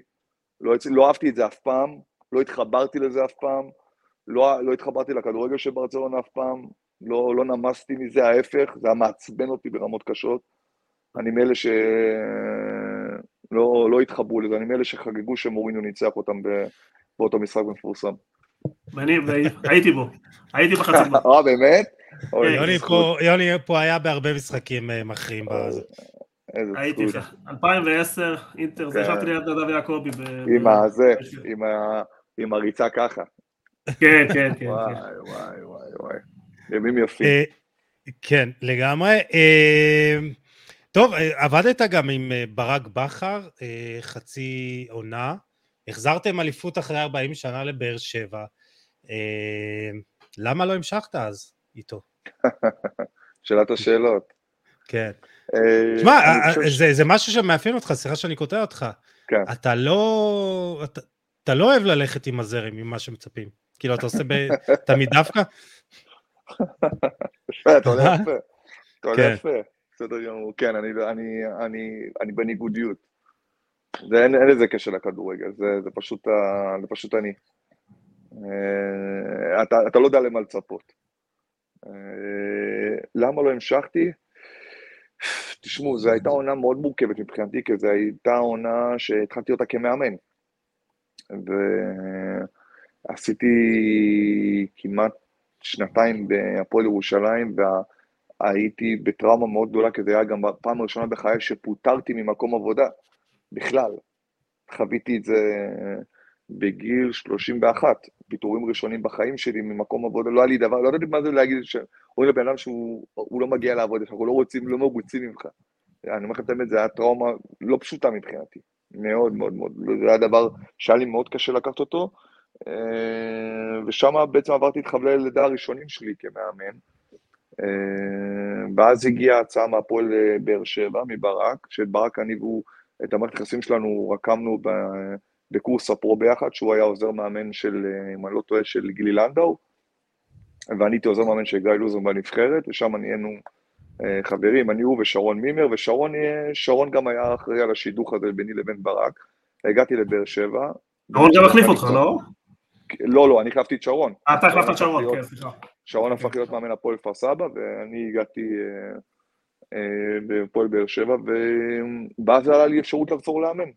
מועדון כמו הפועל פתח תקווה, זה מועדון שהייתי שותף לעליית ליגה שלו, האחרונה.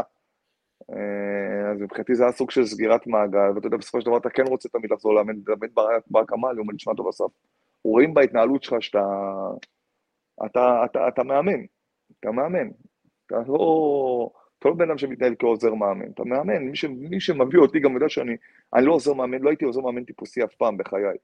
אני מאוד דומיננטי, אני, אני מאוד מאוד חשוב שאני, שיקחו אותי בחשבון, אני לא בא, לא הייתי מה שנקרא אז בזמנו, אתה נקרא מאמן של סדר קונוסים, אף פעם לא הייתי שם. מהיום הראשון שנכנסתי לא הייתי שם. כשהתחלתי עוד ממנחם לפני עשר שנים, לא הייתי שם אף פעם. אז כן, לימים זו הייתה החלטה לוותר על קמפיין אירופאי וללכת להפועל פתח תקווה, וגם שם ההחלטה שהיא עוד פעם, עוד כישלון, אבל כישלון שאתה צומח ממנו ולומד ממנו. ובסופו של דבר החוויה בהפועל באר שבע זו הייתה חוויה עוצמתית, ענקית, מלאת רגשות, מלא, מלא, מלא, מלא, מלא רגעי שמחה, ויש לי צריך את האליפות בבית, מה יותר מזה? מה, מה, מה היה הסוד של הקבוצה הזאת? כי באמת, כמו שאמרתי, זה באמת, וואו. לקחתם אליפות אחרי 40 שנה, ו... וברק אחר כך המשיך לעוד שתי אליפויות היסטוריות, כאילו באמת קבוצה מדהימה. הייתה קבוצה, אני, אני אומר לכם את האמת, אני המון מדבר על זה, רמת האיכות של השחקנים הייתה מאוד, מאוד, מאוד, מאוד, מאוד גבוהה, ועברתי קבוצות בארץ. הייתה רמת, רמת השחקנים הזרים והישראלים שהיו לנו בקבוצה הזאת, וכולם היו בשיא שלהם, בשיא, בשיא, בשיא שלהם. מי השוער שלנו דודו גורש, אני זוכר, ועד החלוץ שלנו ברדה. זה, זה, זה כל השרשרת הזאת, קחו גם שחקני הספסל שהם, כולם היו בפיק של הפיק שלהם. אף אחד לא הוריד שם, אף אחד לא הוריד שם. איך אתה רואה את uh, המאבק השנה, אפרופו ברדה הזכרת? וואו. Uh, יוני פה, uh, בפרק uh, קודם שהקלטנו שבוע שעבר, הוא נתן דלאפ, אני לא יודע אם זה כרגע דלאפ, uh, שהפועל באר שבע הולכת לזכות באליפות.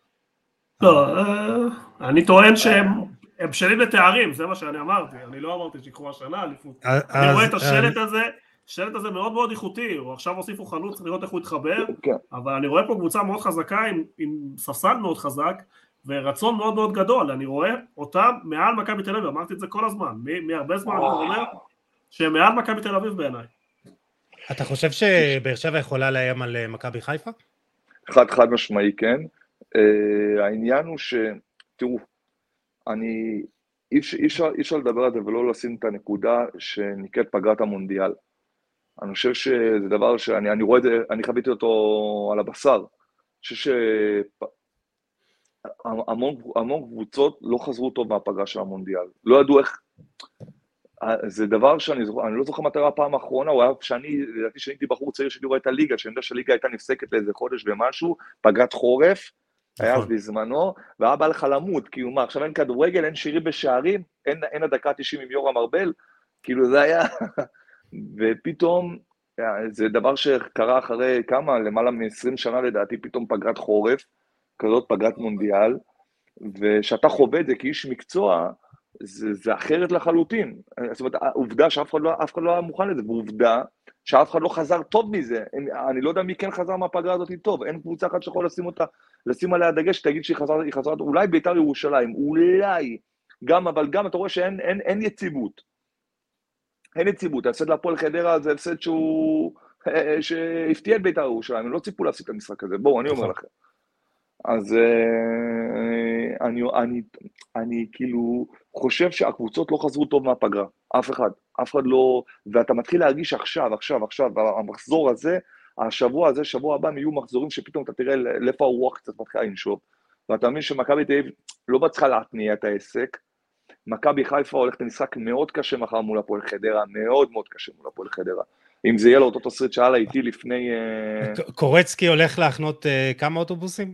אני, אני, אני לא, אני עוד פעם, יהיה לה משחק קשה. יהיה לה משחק קשה. אני מאוד אופתע אם הם מחר יהרגו את המשחק, מאוד יופתע. כי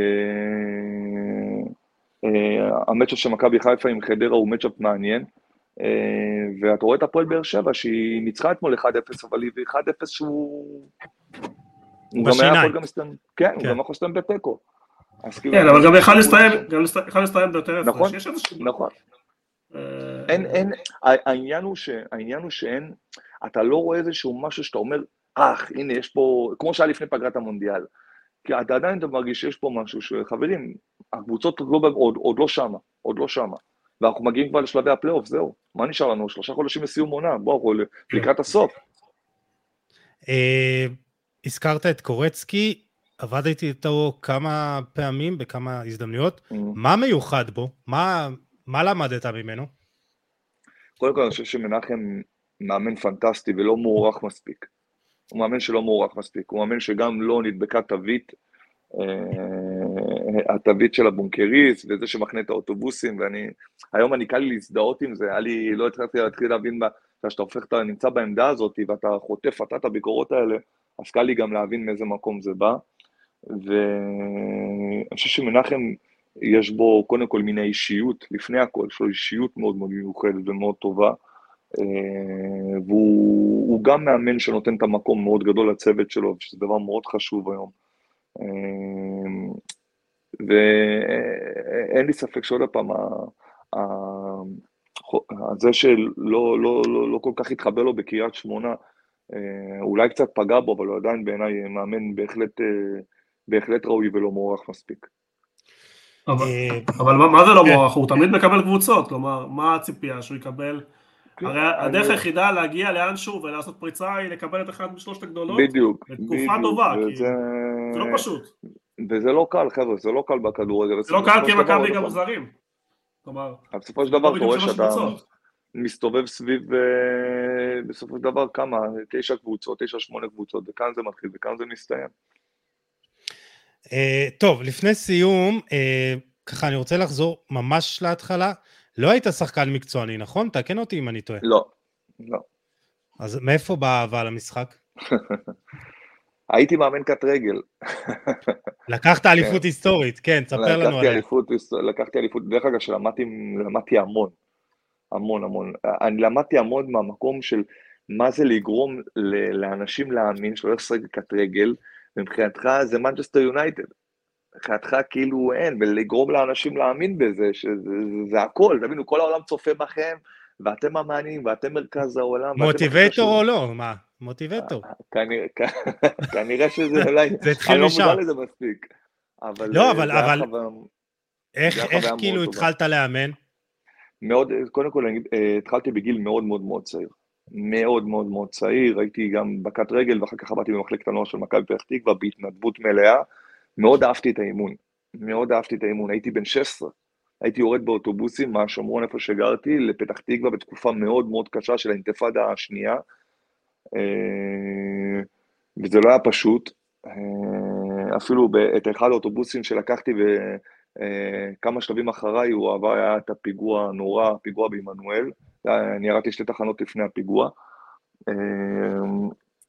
אז זה, זה, זה, זה, זה, זה כאילו מאוד מאוד מאוד אהבתי, מאוד, מאוד התחברתי לאימון, מאוד מאוד התחברתי, מאוד אהבתי לראות את, ה, את הפוזיציה של המאמן, את ההשפעה שלו, את היכולת להביא את עצמו לידי ביטוי. והייתי שם מההתחלה, הייתי בפנים בכל הכוח, וגם, דרך אגב, גם, ב, גם אפרופו על הצבא, גם במשמר הגבול, הבנתי את נבחרת מג"ב ולקחתי את האליפות, את האליפות עם מג"ב. זאת אומרת, אה, כן, כן, כן. בתור מאמן, בתור מאמן. כן, בתור מאמן, בתור מאמן, של מג"ב איו"ש. אז אה, וואלה, מי, כן. היו שם שחקנים מוכרים או משהו? לא, אבל אני זוכר, ש, אני, זוכר ש, אני זוכר שמולי התמודדו אז, לדעתי היה טוטו תמוז, אם אני לא, לא טועה, אם זה היה טוטו, לדעתי טוטו תמוז היה, אם אני לא טועה זה היה טוטו תמוז, אני לא, אל תתפסו אותי ב...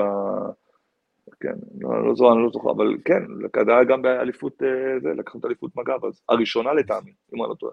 אה, תשמע, זה מדהים, קודם כל, אה, אני לא סיפרתי את זה נראה לי אף פעם בפודקאסט, אז גם אני הייתי במג"ב, באותה תקופה דרך אגב, וזה מרגיש עכשיו גאוות יחידה, כל הכבוד. כן, כן, כן.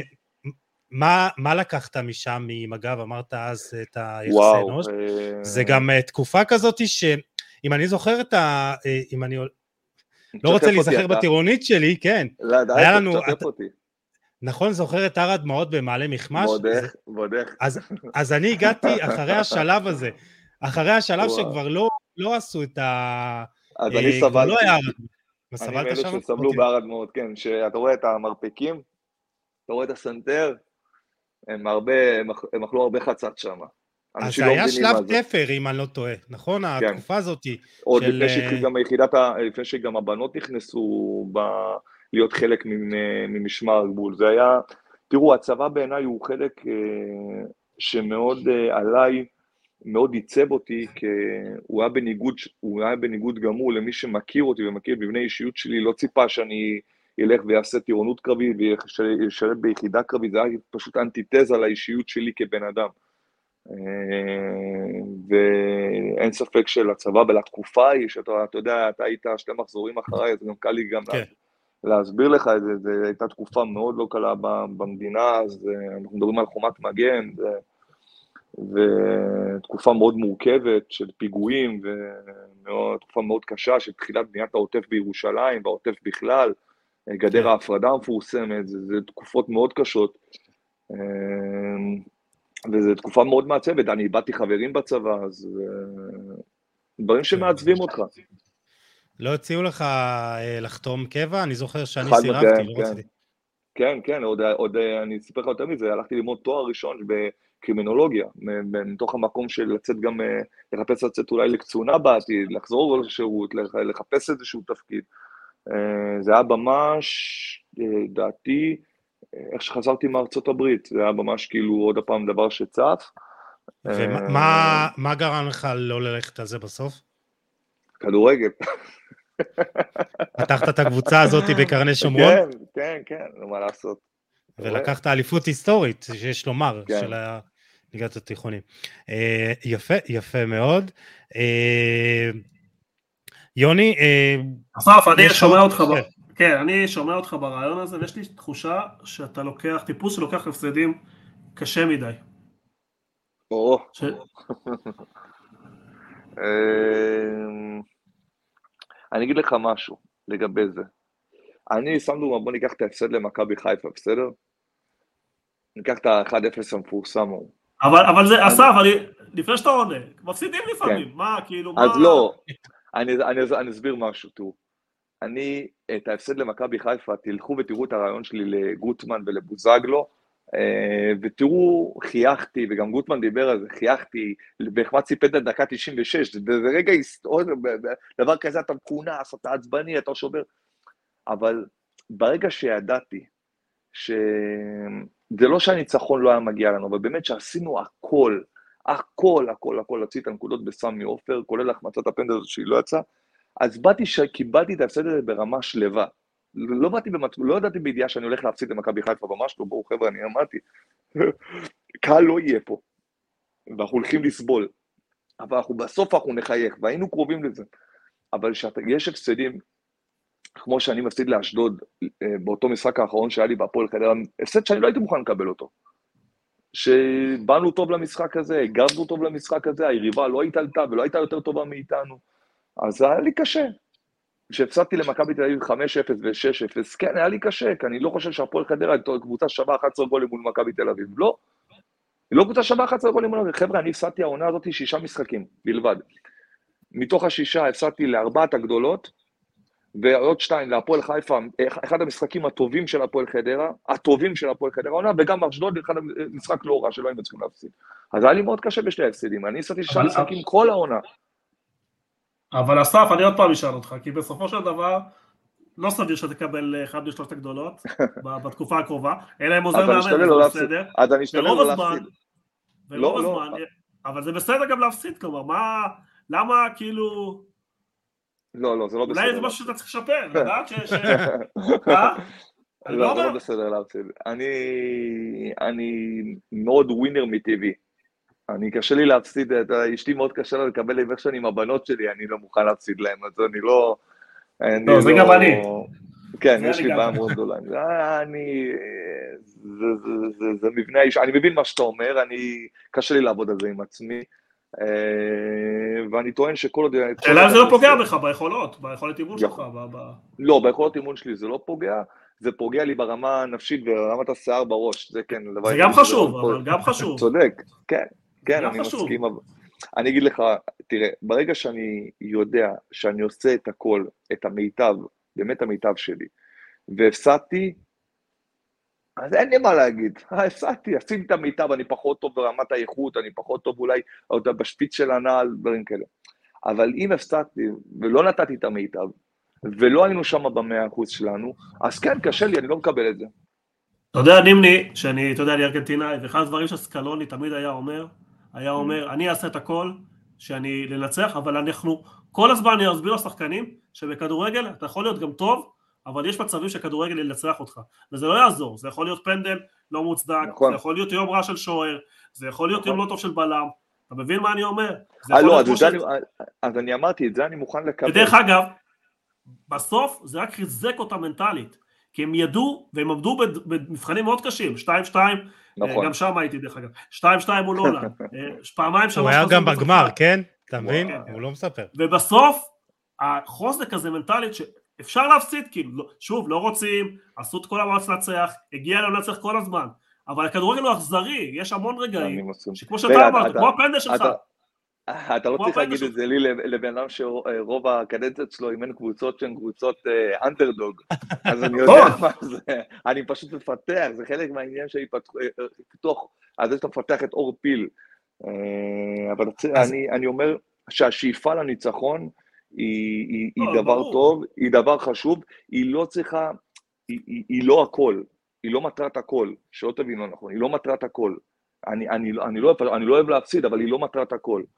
חד משמעי, אם אני, אם אני אנצח ואני לא אראה טוב, ואני לא אראה כדורגל טוב, ואני לא רואה את הקבוצה שלי מציגה מה שאני רוצה, מבחינתי בחדרי חדרים זה יהיה ברמת הפסד, והשחקנים יחטפו על הראש. אני לא אטאטא את זה מתחת למ... ממש לא. אתם יכולים לשאול את השחקנים שלי, גם בתוצאות שאנחנו הבאנו, תוצאות טובות ונראינו לא כמו שאני רציתי, אנחנו ידענו לחתוך את זה. למרות שבקושי היה עונה, כי באמת השחקנים, יאמר לזכותם, הם התיישרו ברמה המקצועית הטקטית לפי מה שאני רוצה. בסופו של דבר זה, ראו את זה הלכה למעשה.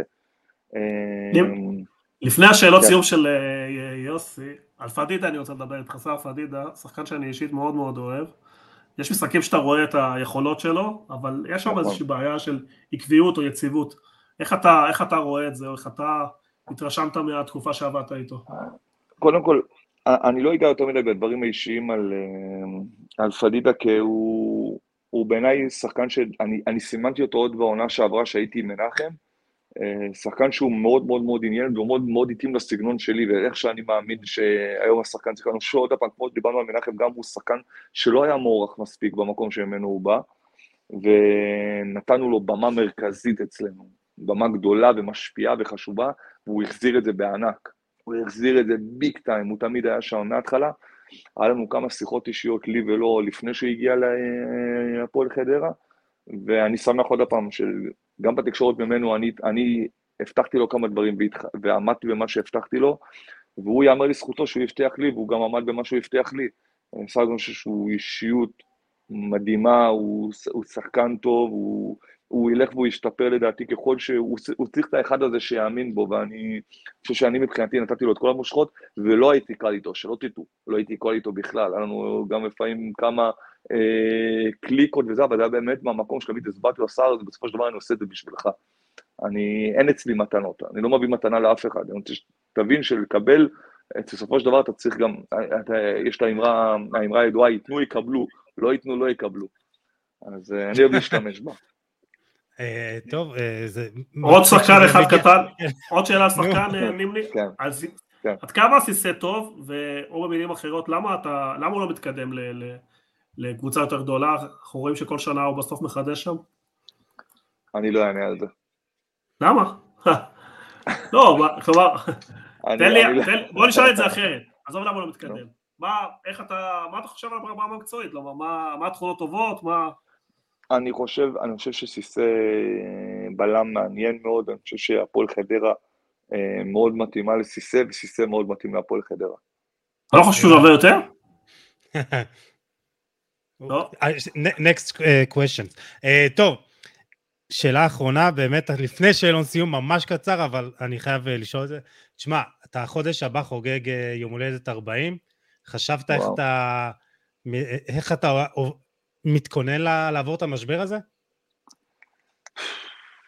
אני חושב על זה עכשיו הרבה שנים בבית, זה הבאסה. לא תכננתי את זה. תשמע, בכדורגל הישראלי אתה יכול למצוא את עצמך עוד בקבוצה לפני כן. היום הולדת. זה גם יכול לקרות. אם אני מוכן לכניסה לגיל 40, אמ, אה, אני, תשמע, זו שאלה מורכבת, אין ספק שזה משהו שיעורר אולי. אה, אני, אני לא, לא יודע איך להיערך לאירוע הזה עוד. אני לא יודע אם יש משבר, אם זה באמת קיים המשבר הזה. אה, אבל אני חושב שבסופו של יום, אני תמיד אומר לעצמי שזאת אה, אה, כל, אתה יודע, יש אנשים שלוקחים את רמת יום הולדת וזה שאתה מתבגר, ומתחיל, מה, אני מתבגר ואני נהיה זקן, ממש לא, צריך להסתכל על הצד החיובי, יש זכות ענקית להתבגר, ויש זכות ענקית לגדול, בטח אנשים שאיבדו חברים, או איבדו אנשים שקרובים אליהם, שכבר לא נמצאים פה, מבינים את זה. אז אני לא מסתכל על זה ככה, ממש לא מסתכל על זה ככה, יש לי זכות ענקית, יש לי משפחה חמה ואוהבת, יש לי בנות מדהימות, יש לי אישה מדהימה, הורים, אחיות, כל מי שעוטף אותי, וזה כיף, יש לי זכות ענקית, ויעזרו לי, מה שנקרא, לחלוץ את המשבר גיל ה-40 ביחד, אין לי ספק. תספר לי איך זה, אבל אה, תשמע, יש לך פזם של אה, מאמן ותיק. יש לומר שמרוציו אה, סארי רק התחיל לאמן בגיל 40, אז ככה, יש לך, יש לך עוד הרבה לאן לשאוף. מה, מה, מה החלום הכי גדול שלך? לאמן בחוץ. חד משמעית, ואני מכוון לשם בכל הכוח. אני אומר את זה בכל מקום, וזו המטרה שלי. אתה דובר שפות, נימי? כן. מה, אנגלית כן. כזה? ו... כן, כן. מה החלום הכי לא- גדול? זה לא היה במכשול. אם אני אקבל הצעה מהליגה הגרמנית, אני אלך ללמוד גרמנית, הכל בסדר, זה לא מפחיד אותי. לא, אבל אה, אמרת שיש לך סוכן בהתחלה והזכרת אותו, כן. ולא הזכרת את השם, עם מי אתה עובד? אני עובד עם אדר קדן. אה, אדם. אד- תקשיב, אה, אדם עובד מאוד יפה בחלון הזה, אז אתה בידיים טובות. אה, טוב, קודם כל שיהיה לך בהצלחה. אה, שאלון. סיום, אה, אה. שאלה תשובה? כן, אוקיי. אה, זה. מה הסוד לבייספס וטרייספס אה, חזקים? תשמע, תשמע, אני- חייב כן. מה הסוד? גנטיקה. טוב, חשבתי שתגיד משהו יותר פשוט. אה, לא, לא. דמות אחת בעולם שתשב איתה לבירה, מעולם הכדורגל. כל אחד. חייב מעולם... איך ידעתי? תביאו את עולם הכדורגל, שנשב אתה איתו יכול גם לבירה. לא. טוב, נו, אתה רוצה מישהו אחר? עולם- לא, אני ביקשת עולם הכדורגל, נביא, אני לא הייתי יושב עם עולם הכדורגל עם מישהו, אבל מי שהייתי רוצה לשבת מעולם הכדורגל, אני חושב שזה מוריניו. מה היית שואל אותו? מה הייתי שואל אותו? אה, שאלה, מה הייתי שואל אותו? יש הרבה דברים, אבל אני חושב שאולי השאלה הכי גדולה זה עד כמה, עד מה, במה הוא יותר מאמין, בכדורגל או במוטיבציה? אה, מעניין. ואיזה דמות לא מהעולם הכדורגל היית יושב איתה לבירה? דולן טראמפ. וואו. דווקא חושב- טראמפ זה קצת... אה, כן, אבל אני חושב, ש... אני חושב שהאישיות היא אישיות מאוד מאוד מעניינת בגלל, עוד פעם, תסתכלו יותר על ה... על, עוד פעם, על כל, המר, כל המרכיב הזה של הבן אדם וכל מה, ש, כל מה שעובר, כל, כל, ה- כל המכלול הזה של הדברים שהוא עבר במהלך חייו, אני חושב שזה דבר מאוד מעניין וההתפתחות שלו, אה, הוא בן אדם מסקרן בעיניי, אני בכלל, אני בכלל אה, יותר מתחבר ל- למנהיגים, גם הספרים שאני קורא הם יותר אוטוביוגרפיות של מנהיגים שאני יותר מתחבר אליהם. אה, השחקן הכי טוב שאימנת? וואי, אסור לשאול את השאלה הזאת. אסור לשאול את השאלה. הזאת. אני לא, אני, לא, אני לא יכול לענות על השאלה הזאת, אני אסביר גם למה, כי באמת עברתי כל כך הרבה שחקנים טובים, אבל יש לי מישהו, אבל אני לא יכול להגיד את השם הזה, למה? מה? אני לא. יכול להגיד את השם, לא. לא יכול להגיד. אה, כי פגעו ממני להגיד- כל השאר. אתה יכול להגיד מי הכי מוכשר? אין בעיה. מי הכי מוכשר שחשבת שיצא שחקן? או הפספוס הכי גדול שאימנת? את זה אתה יכול להגיד? וואי, לא, לא, אני לא רוצה. גם את זה יש לי. לא רוצה להגיד. לא נורא. אה, אז השחקן הכי טוב שהתמודדת מולו, זה יותר קל? השחקן הכי טוב של מוראי, זה אני לא יכול לענות על השאלות האלה, זה? פשוט שאלות. קשות. מה? זה שאלות קשות, חבר'ה, אתם, אתם יודעים, עבדתי במועדונים כמו מכבי חיפה, כמו הפועל באר שבע, כמו הפועל תל אביב, אתה עובר ב- ב- בשנים הטובות שלהם, זה אתם שואלים אותי שאלות קשות, אני לא... נחזור, נ, נחזור לזה ברעיון הפרישה שלך עוד כמה, עוד הרבה שנים. בספר אה, שלי, בספר אני ארשום את הכל. אתה כותב ספר? אני יש כבר ספר, שם, כן. ראיתי. יגיע, כן? כן, יש שם, כן, יש ספר בעתיד. מה, זה, מתי זה יצא? אתה מחכה אני חושב לצפות כמה? שכן, כן, כן, ייקח עוד ככה עוד איזה עשר פלוס. וואלה. אה, טוב, אז אני אתקדם למאמן הכי, הישראלי הכי טוב בכל הזמנים. אה, המאמן הכי טוב בעולם כיום?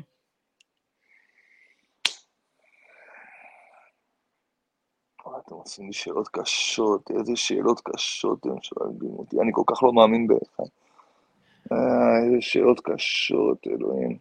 איזה שאלות, אני, אני אגיד את מה שעוד הפעם הולך ומתפתח, בעיניי, ואני חושב שזה מסמן את הכל, ואני חושב שארטטה. אני חושב שארטטה בעיניי מסמן את אה, בדיוק מה, מה מאמן עובר.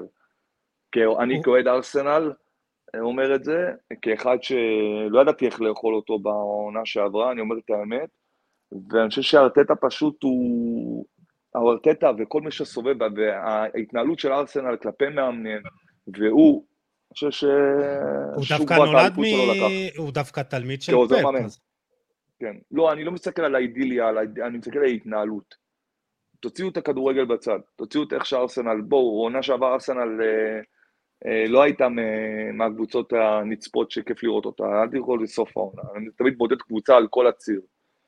אה, אבל אני רואה את ההתנהלות, בסופו של דבר גם הסדרה באמזון עוד יותר, עוד יותר המחישה את ההתנהלות של הבן אדם, שבסופו של דבר הם מסתכלים על ההתנהלות.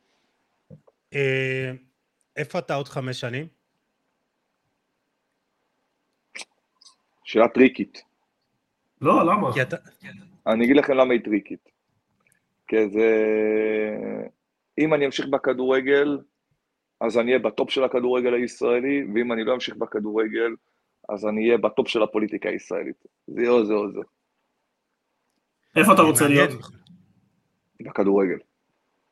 אבל לא בכוח. וואו. לא בכוח, בתנאים שלי. אני חושב אסף, שהוכחת את זה במהלך הפיטורים הקריירה, מהפועל כן. ירושלים זה הרגע הכי קשה בקריירה? חד משמעי. כי? פעם כי זו. פעם ראשונה. פעם ראשונה, וזה היה פעם ראשונה, וזה היה מקום שהוא, דרך אגב, הוא לא היה קשה לי, הוא היה קשה לי, הוא היה קשה לאשתי, הוא היה קשה למשפחה שלי, הוא היה. קשה לכל מי שסבב אותי. הם, הם לדעתי, הפועל ירושלים לא הבינו עד כמה. היום? אחרי שבע... כי אחד זה היה פעם ראשונה, וכי אני הייתי, הייתי שם כמעט הכל, הייתי סוג של מלך, סוג של נסיך, אני לא אגיד מלך, כי המלך היה שי. אבל... אה, העלית את הקבוצה מליגה א', בדיוק, אני לקחתי קבוצה ש... עוד פעם, בואו, היא לא הייתה, היא אחרי שנת ירידה, והיא הייתה בצוקה שם, היא שם בליגה א' צפון, ואני אומר לכם את האמת, נתנו לי שם הרגשה של, של החיים. ובניתי משהו בצביון של איך שאני מאמין, בהתחלה שלו, הכל היה ראשוני שם, כל מה שהיום המאמנים אחרי שהגיעו אחריי באו ונהנו, זה דברים שגם שי וגם אני בנינו מההתחלה שלהם, ברמה המקצועית אני מדבר. אם זה האנליסטים, ואם זה המאמן המנטלי, ואם זה כל הדברים שהם התחילו בקדנציה שלי, אז הפיטורים משם היו הפיטורים הכי קשים מבחינתי. הכי קשים. טוב, אז נסיים בטוב, אה, הרגע הכי שמח בקריירה. העליית ליגה עם הפועל ירושלים. כן, יפה. וואו. חשבתי תגיד אולי אליפות עם באר שבע. לא. זו זכות ענקית להיות חלק, אבל זה...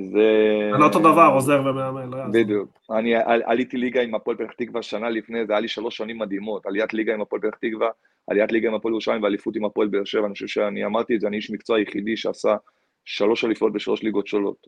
אה, אבל אה, האליפות עם העליית ליגה של הפועל ירושלים, כל פעם, זו הייתה אחרי עונת ירידה. זו הייתה עונה שהיא הייתה, הלכה עד הסוף, עד הסוף, אנחנו עלינו ליגה במחזור האחרון. אה, אז... מול מי זה אה, היה? מול מי זה היה? עלינו ליגה בצור שלום, מגרש קשה מאוד. וואי, זה המגרש האלכסוני שם, כן. אבל כן, מול מי כן. התחרתם? ברח לי כבר, וואי וואי. התחרנו עם נשר והפועל הרצליה, אה, נשר, נשר. הפועל- הפועל הרצליה עוד מאז בטראומה, היא עוד לא התאוששה, היא עוד לא התאוששה מהטראומה הזאת, הם עד היום דרך אגב זוכרים לי את זה, עם האצבע המשולשת, המשחק המפורסם, בסדר, כן, את- אתה מרשה לעצמך קצת אה, זה, להשתחרר. מדי פעם. כן, כן, כן, חופשי, אני שוכח שיש מצלמות, לא נורא. רואים. את זה, לא? אתה יודע. אה, נימני. אתה יודע, אחרי שסיימנו את הפרק הקודם עם סילבס, אני אמרתי אוקיי. ליוסי אחרי הפרק, סילבס אה, חוזר לאמן השבוע. וזה קרה. וואי. וזה חז... לא, הרגשתי, הרגשתי אותו. אוקיי. אה, אצלך אני לא מרגיש את זה, אני חייב להגיד, אוקיי. אבל אה, אני כן מאחל לך הכי טוב שיכול להיות, וקצת. אני האמת שאני לא אוהב לתת אה, זה, אבל קצת תיקח את הדברים קצת יותר פרופורציה, ויכולות יש לך, והכל יהיה טוב. בכל- בכל זאת נסיים לך עם טעם טוב, או בשבילי. מה הסוד לעליית ליגה? כי אני בליגה ב' עכשיו, בליגה דרום ב' עם אה, מ"כ ירושלים. מה הסוד לעליית ליגה? שתיים, אחד, אה, מאב- המאבקים שנראים לך מובנים מאליהם, אה, לא מובנים מאליהם, ממש לא. והדבר השני, אתה צריך להבין שאתה צריך לעשות התאמות. אל תתבייש לעשות התאמות. אני שהתביישתי לא הצלחתי, וברגע שהצלחתי להבין שאני צריך לעשות התאמות, אז הצלחנו. וזה בדיוק, ה... כל... דרך אגב, זה גם הביא לי את ההצלחה השנה בהפועל חדרה, שפתחתי את המחברת, שעשתה לי, הצלחתי להביא תוצאות בהפועל ירושלים, פשוט תמחק, מחקתי את הפרק, את השם פרק שרשום ליגה א', ורשמתי ליגת, ליגת על, וה... וזה מה שקרה, זה בדיוק מה שקרה. זה עובד הפוך? יותר מקצוענות בליגה נמוכה? אני חושב שזה מאוד תלוי במי שמוביל את המערכת. אין, אין, אין איזה קשר לליגה. אני הייתי בלי, בליגה א', התנהלנו ברמה של ליגת על. והיה מועדונים שהייתי בליגת על והם התנהלו ברמה הכי חובבנית בעולם. אז אין איזה, זה, התנהלות של המאמן היא תכתיב את הקצב, בסופו כן. של דבר. טוב, אפשר... אסף, תחזור לדבר להיות עוד שעות, כן. עכשיו תגיד לי, אתה יכול, אתה, אתה, יכול להיות שתחזור להיות גם עוזר מאמן, או שזה לא בא בחשבון? לא, לא למה לי. השאלה- למה- למה השאלה הזאת תמיד צצה? אני, למה אני שואל אותך? כי אני כן. מנסה לחשוב עליך ליום הבא, בגלל זה אני שואל. השאלה, הש- אתה רוצה לראות אותי ביום הבא? כן, ברור, מה, אחרת לא הייתי שואל, מה... אז אה, אני, אני חושב שעוד פעם, תראו, העמדה של עוזר מאמן לא. היום זה לא, העמדה, זה לא העמדה שהייתה פעם, ואף פעם, אתה, אם אתה רואה את הקריירה שלי, הייתי שם, חזרתי, הלכתי, אני לא מסתכל, נכון. אני לא מסתכל, אין לי את המקום הזה, כן אני אחזור להיות עוזר, אני לא שם, אני כרגע, אני כרגע נמצא ב vibe מצוין, אני שמה, וברגע שאני מרגיש שאני שמה, אז אני בכל הכוח שמה, אם אני לא ארגיש שאני שמה, אני לא אהיה, אני לא עושה דברים בכוח. זה לא פוסל. אבל אני שום דבר לא פוסל בחיי, אף פעם אני לא פוסל בחיי שום דבר, אין דבר כזה, אני, זה, לא, זה לא נכון, זו גישה לא נכונה גם, אה, בעיניי בכל אופן. אבל אני חושב שכרגע אני נמצא ב vibe מסוים, וגם ב vibe טוב, שאני אני ראוי. אני ראוי, כן, חד משמעי אני ראוי. ליגה לאומית? לא פוסל, אבל אני כרגע, אני חושב שאני ראוי ליותר. טוב מאוד. אה, טוב, כמו שאמרתי, אפשר לדבר עוד הרבה שעות, אה, נורא מעניין, אה, אבל נעצור פה, שלא תיגמר לך הסוללה בטלפון. אתה צריך אותה גם לדברים יותר חשובים, כן. מן הסתם, שמענו את זה במהלך הפרק. אסף נימני, באמת היה לנו לעונג, נהניתי מאוד, תודה רבה לך. גם, גם לכם. אני, תודה על השיח, תודה על, ה, על ה, עוד פעם, על הפתיחות. אני הייתי... הייתי כנה והכי פתוח כמו שאני יודע להיות, בצורה הכי חופשית והכי פתוחה בעולם. אנחנו מעריכים את זה. יוני מונפו, סיכום? תודה. בשורה? כן, היה טוב לשמוע, אני חושב שחידד כמה דברים. אה, הצלחתי להבין טיפה יותר את האישיות הזאת, שעשה הכל היא מרתקת. עשה דרך ארוכה, אני דעתי עוד יעשה דרך ארוכה. אה, הייתי רוצה אולי שהכדורגל יתנהל פה טיפה יותר טוב, אבל אה, לא ניגע בזה עכשיו. זה כבר לא בשליטתו. לא, זה גם לא, לא, בסדר, באופן כללי, אבל אתה שומע דברים כן. ואתה מבין דברים תוך כדי. יש כמה דברים שהוא לא ענה עליהם, אבל בסדר, נסלח לו. זהו, שיהיה לו בהצלחה. נלחץ על האנד ברודקאסט, הוא יגיד. טוב, אה, תודה לכם, אנחנו ניפרד מהמאזינים שלנו, תודה לכם שהייתם איתנו כמו תמיד. אה, אתם מוזמנים לשלוח לנו מה שאתם רוצים, ניפגש בפרק הבא עם עוד תוכן מעניין ואיכותי. תשמעו לעצמכם, יאללה, ביי.